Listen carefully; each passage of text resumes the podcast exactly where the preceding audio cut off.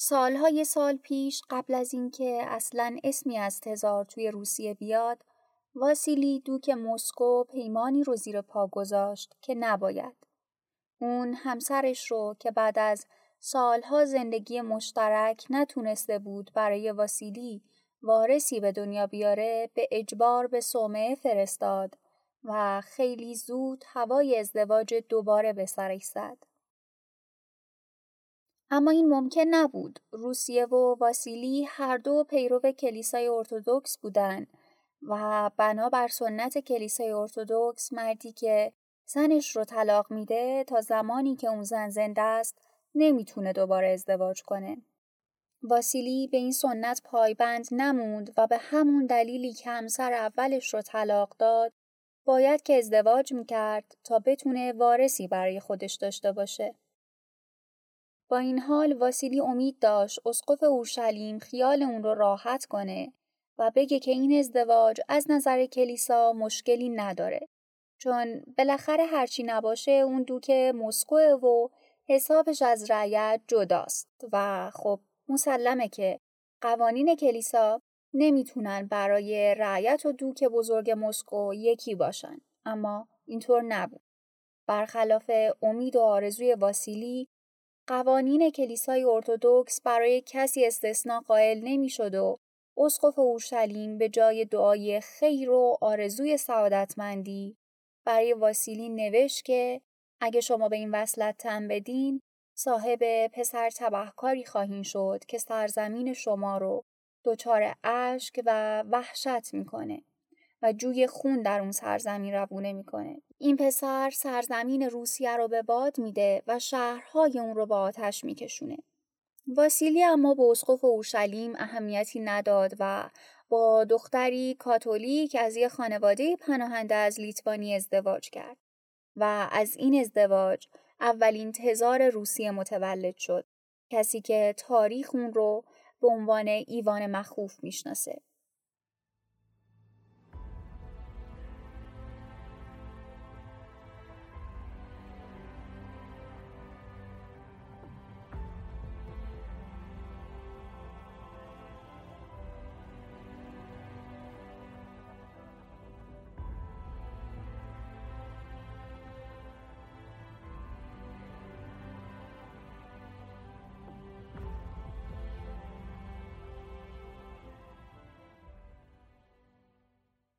سلام من کیمیا قنبری هستم و به قسمت ششم از پرونده اول پادکست گوسان که توی فروردین 1401 منتشر میشه خوش اومدین. تو این پادکست ما تو هر پرونده سراغ گوشه از تاریخ میریم و این پرونده درباره تاریخ روسی است. لطفاً با من همراه باشین و گوسان رو به دوست آشنا معرفی کنید. و در ضمن سال نوتون هم مبارک.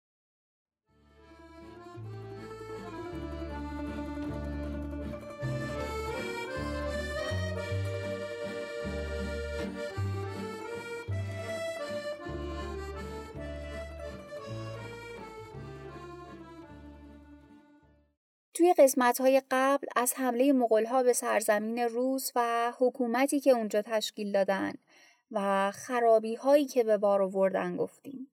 اگه یادتون باشه اشاره کردیم که از دل اون همه خرابی مسکو به دلایل مختلف تونست پا بگیره و هر روز بزرگتر و قدرتمندتر بشه. اما باید حواسمون باشه که وقتی میگیم مسکو قدرتمند شد منظورمون اینه که در مقایسه با خانات اردوی زرین که توی دوران ضعف خودشون بودن مسکو قدرت داشت. وگرنه که به شدت ضعیف بود و از هر طرف به خصوص از سمت لهستان و لیتوانی در خطر بود. همه اینا رو گفتیم و حالا نوبت اینه که از پسری بگیم که تونست از یک محیط خشن جون سالم به در ببره و به عنوان اولین تزار روسیه تاج بر سر بذاره.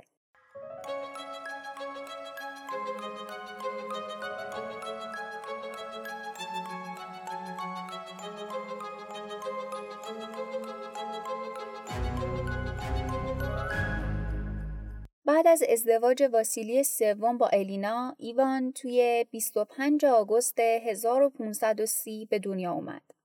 میگن زمانی که اشراف روسیه خبر تولد ایوان رو برای مغلها بردن، خان قازان در جواب این خبر گفته که پادشاهی برای شما به دنیا اومده که دو دندان در دهان داره. با یکی ما رو خواهد درید و با دیگری شما رو. احتمال اینکه گفته های حل محور تولد ایوان مثل لرزیدن آسمون شدت رد و برق و خوردن آزرخش به کاخ کرملین موقع به دنیا اومدنش و حرفای از این دست افسانه باشن کم نیست. اما افسانه های این چنینی نشونه های زیادی با خودشون دارن که به ما کمک می‌کنن یه شخصیت تاریخی رو با تصویر روشنتری توی ذهنمون تصور کنیم. در هر حال با تمام اینها انگار که از همون لحظات آغازین تولد برای ایوان مقدر شده بود که بچه غمگینی باشه. دو ساله بود که برادرش یوری به دنیا اومد.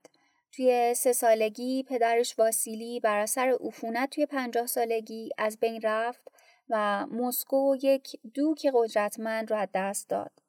واسیلی سوم در حالی که هر لحظه انتظار می‌رفت از دنیا بره اشرافزاده ها و بزرگای مسکو رو دور هم جمع کرد و ازشون خواست که سوگند بخورن که به ایوان وفادار خواهند بود و تخت و تاج مسکو رو برای اون نگه خواهند داشت.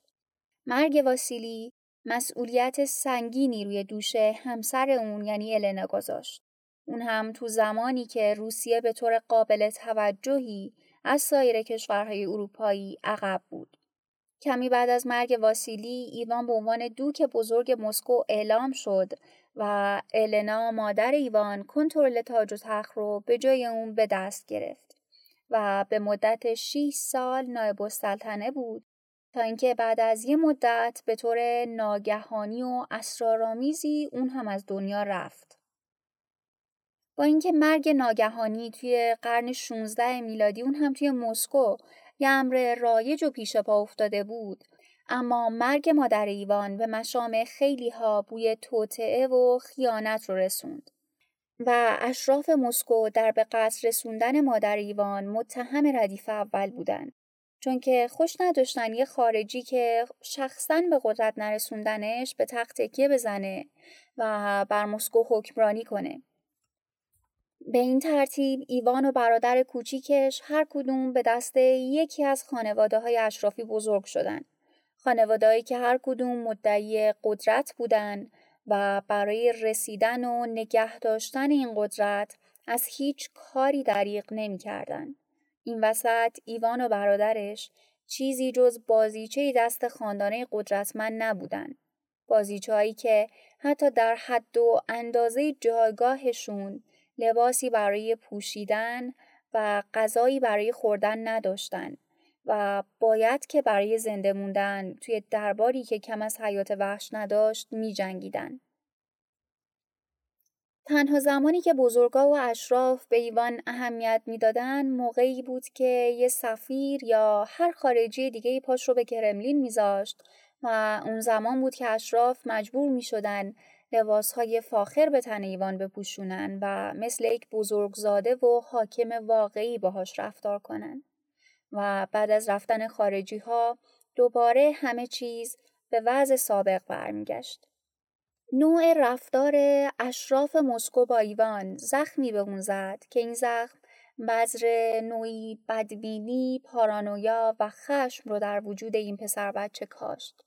مزری که روز به روز رشد می کرد و ما الان می‌دونیم که در نهایت به یک درخت تناور تبدیل شد.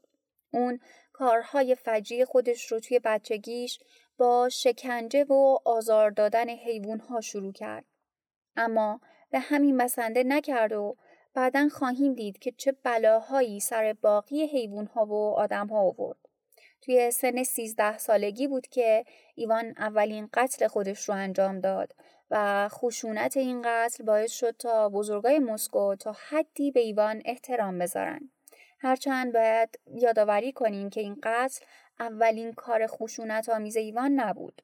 هرچی که زمان میگذشت خشونت ایوان هم بیشتر می‌شد. توی چهارده سالگی اون همراه با همسن و سالایی که شاید بهش اسمشون رو گذاشت دوست توی کوچه و پس کوچه های مسکو را میافتاد مردم رو کتک می‌زد و ازشون دزدی می‌کرد و بیشتر از اینکه شبیه یک دوک و نماینده یک خانواده بزرگ باشه شبیه اوباش بود.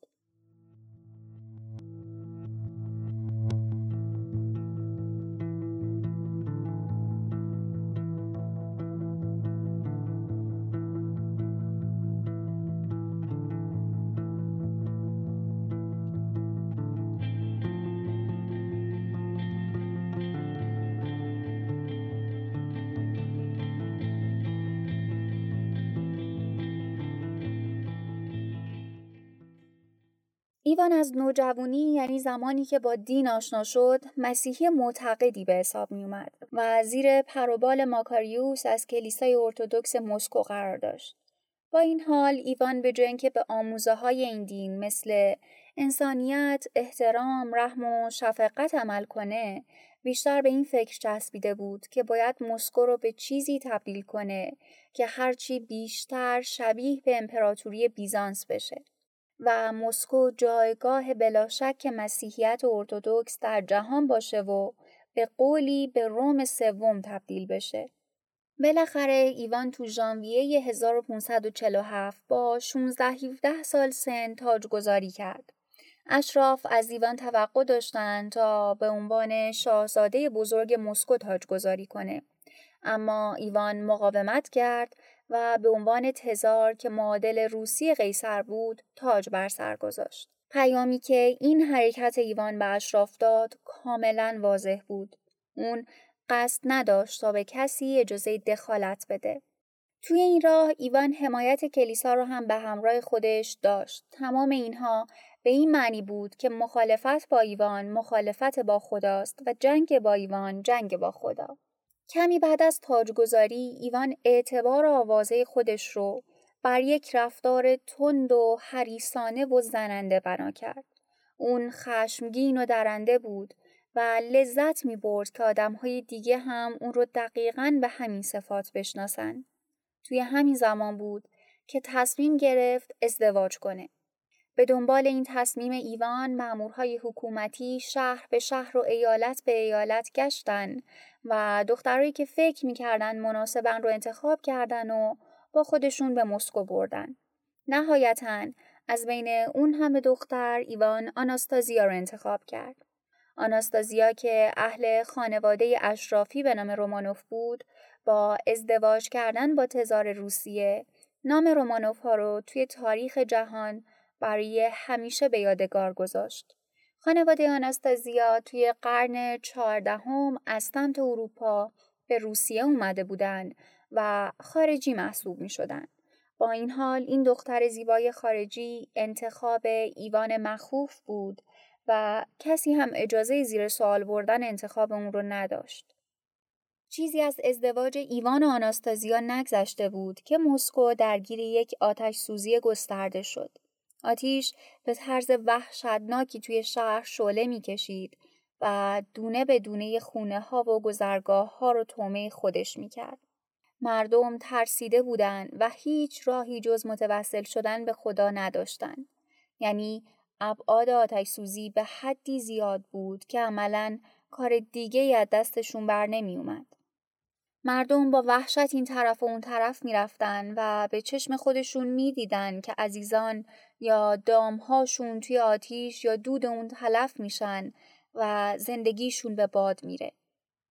این در حالی بود که تزار همراه با نوعروسش مسکو رو به سمت یکی از دهکدهای اطراف ترک کرده بود و از بالای تپه توی همون نزدیکی داشت عجز و لابه شهر رو تماشا می کرد و خسارت های اقتصادی رو تخمین می زد.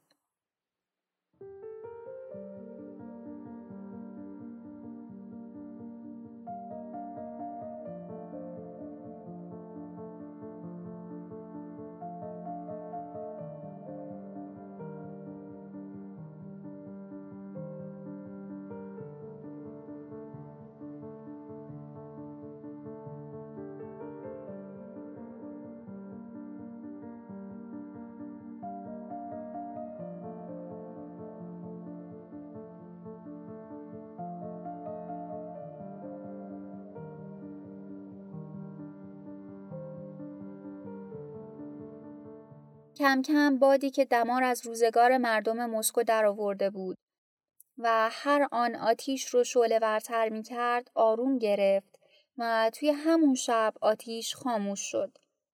اما این سرآغاز خشم مردم بود. عدهای از مردم این آتیش سوزی رو نتیجه خشم خداوند و عده دیگه اون رو نتیجه سحر جادوگرها می‌دونستند. بعد از اینکه ماجرای آتیش سوزی مسکو ختم به خیر شد، ایوان تصمیم گرفت تا دست به یک سلسله اصلاحاتی بزنه که از قضا و از شانس تمام این اصلاحات ترسناک و شریرانه نبودن. به عنوان مثال اون قانونی وضع کرد که به دنبال اون اشراف دیگه حق نداشتن بدون هیچ دلیلی مردم عادی رو بکشن و تا سرحد مرگ کتک بزنن. این قانون به اشراف می‌گفت که اونها باید برای کشتن مردم دلیل داشته باشن و همینطوری نباید این کار رو انجام بدن. اون در ادامه شهرها رو توسعه داد یه ارتش دائمی برای مسکو به وجود آورد و پشت تمام این اصلاحات و قوانین یک هدف وجود داشت. اون هم این بود که ایوان می‌خواست هر طور که شده قدرت اشراف رو محدود کنه و یک حکومت مقتدر به وجود بیاره وگرنه که خودش تقریبا هیچ وقت به این قوانین پایبند نبود. با این حال با کمک این اصلاحات ایوان تونست پنجمین سال سلطنتش رو با ثبات و قدرت شروع کنه. خب به نظر شما حالا که اوضاع داخلی خوب و رو به ثباته وقت چیه؟ درسته. وقت جنگ توی خارج از مسکوه. توی این زمانه که ایوان تصمیم می‌گیره یک بار برای همیشه بازمونده های اردوی زرین رو که گهگاهی به هواشی مسکو حمله می‌کردن از بین ببره. جالبه بدونیم با اینکه این جنگ اهمیت زیادی برای ایوان داشت اما اون به جای اینکه کنار باقی سپاهش به جنگ و حواسش به فرماندهی ارتش باشه دائما در حال دعا و راز و نیاز بود تا شاید خدا دستی برسونه و بتونه مسلمون ها رو شکست بده و خب مثل اینکه دعاهاش جواب هم داد چون تا اکتبر 1552 ایوان تونست این قائله رو ختم به خیر کنه و مغول ها رو شکست بده. همه اینها در حالیه که اون حدوداً 22 سال سن بیشتر نداره. تا سال 1557 ایوان اتفاقهای زیادی رو به چشم دید. تولد پسرش دیمیتری یکی از این اتفاقها بود و بیماری مرگبار خودش یکی دیگه از این اتفاقها. اما خب بالاخره ایوان از این بیماری جون سالم به در برد و کماف سابق به زندگیش ادامه داد. تو این پنج سال ایوان تونسته بود تا متصرفاتش رو تا دریای مازندران پیش ببره و حالا تو زمستون همون سال یعنی زمستون سال 1557 احساس می‌کرد که باید راهش رو به یک دریای دیگه هم باز کنه و اون دریا جایی نبود جز دریای بالتیک.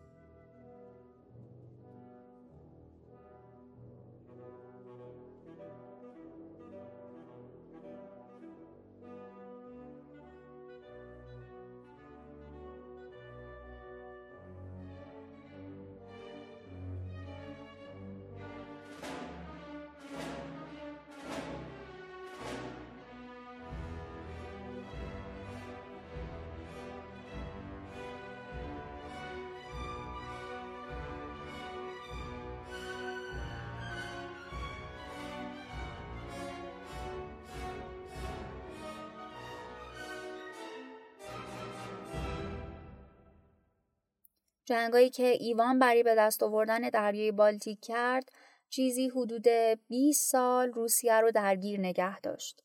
در این بین ایوان یکی از پسرانش یعنی همون دیمیستری که قبلتر هم اسمش رو بردیم همسرش و ماکاریوس رو از دست داد و تمام اینها سردرگمی و غم زیادی رو به اون تحمیل کرد. از سیوم آوریل سال 1564 اما اتفاقاتی افتاد که باعث شد ما امروز ایوان رو با عنوان مخوف بشناسیم.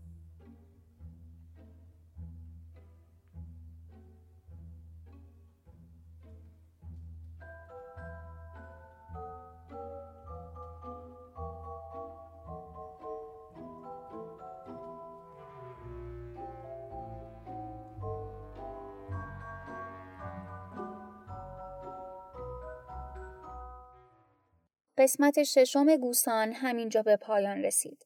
اما خب ماجراهای ایوان هنوز تموم نشده و ادامه داره و قراره که توی قسمت بعدی بهش بپردازیم. اما بعد از همه اینها یک بار دیگه باید بگم که عیدتون مبارک. امیدوارم برای همه ما سال خوبی باشه و این بیماری هم شرش رو از سرمون کم کنه و بره. تا قسمت بعد خداحافظ.